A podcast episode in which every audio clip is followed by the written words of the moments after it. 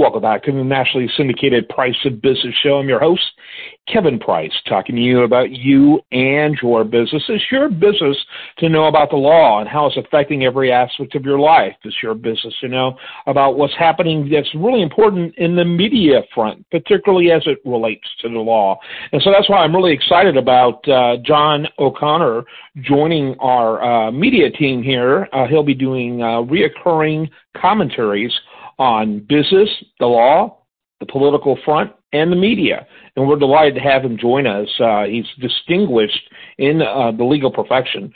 Uh, he is an experienced trial lawyer practicing law in San Francisco since the early 70s.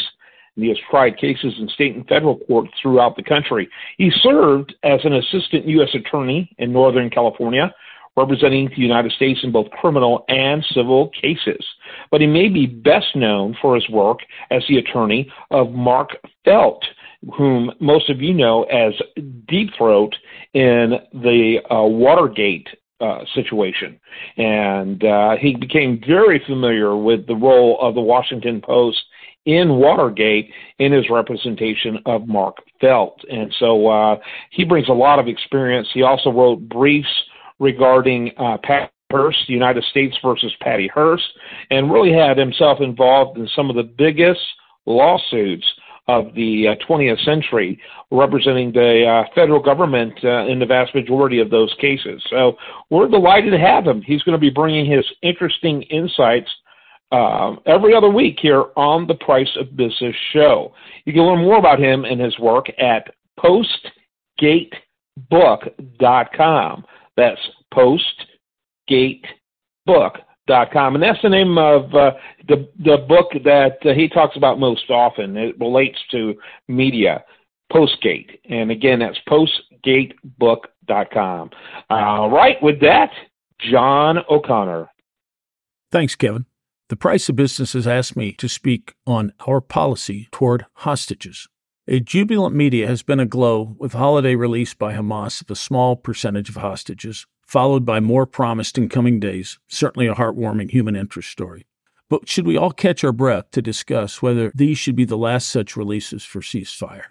It is basic logic that society should punish behaviors it discourages, e.g., tobacco taxes, and encourage virtuous acts, e.g., tax deductible charity.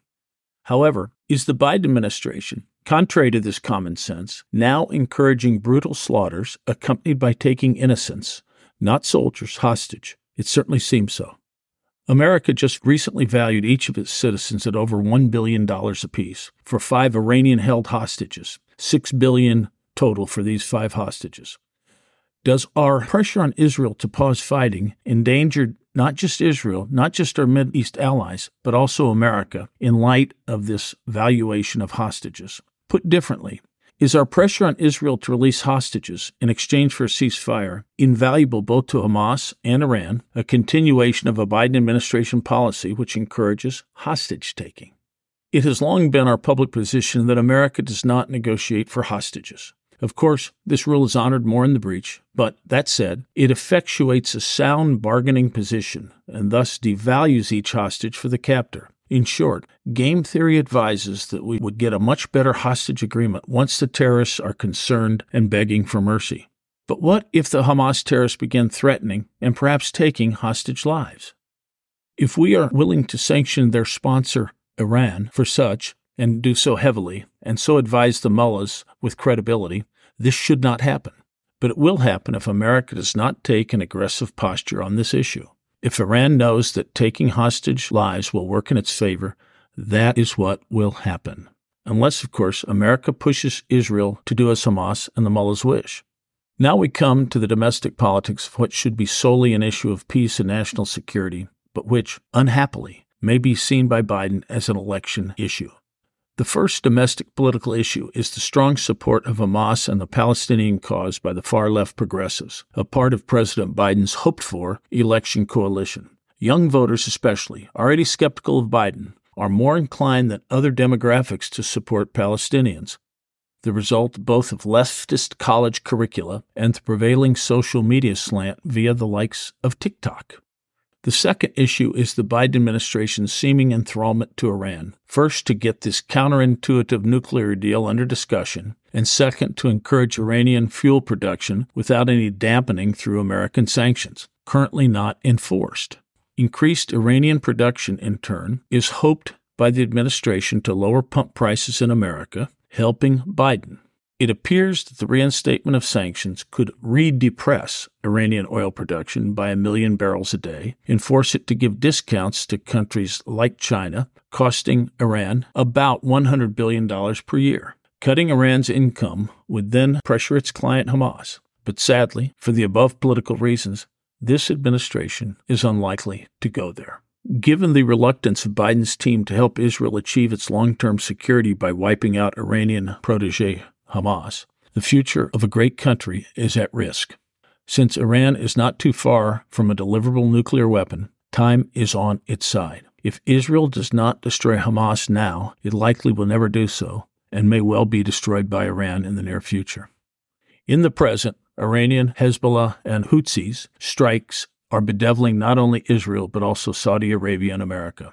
What message are we therefore sending by pushing a temporary ceasefire on Israel in exchange for a small percentage of hostages? This is a temporary ceasefire that some don't want to be temporary. With at least women and children supposedly to be released, should this latest contemplated exchange be the end of bargaining with the devil, at least for the time being? Our domestic issues further complicate the subject by consideration of our porous southern border. It is acknowledged that terrorists have provably and unaccountably entered our country, the government will not release its numerical estimates, with probably triple any admitted number being the most accurate accounting. Are we therefore in danger of terrorist activity in America in support of Hamas and Iran? We are if Iran knows it will not only pay a price, but will also be rewarded. Once again, these key issues depend upon public opinion, which in turn is dependent upon unbiased, truthful media messaging. If Biden is disciplined by public opinion, perhaps he will stiffen his spine during ongoing hostage negotiations. If, on the other hand, our supposedly watchdog media then encourage tough love thinking about hostages, maybe today's clear and present danger will show signs of abatement. Winston Churchill once said that America can always be counted on to do the right thing after exhausting every other alternative. That amusing but generally accurate appraisal is now, with the hostage uh, issue under discussion, facing a critical test.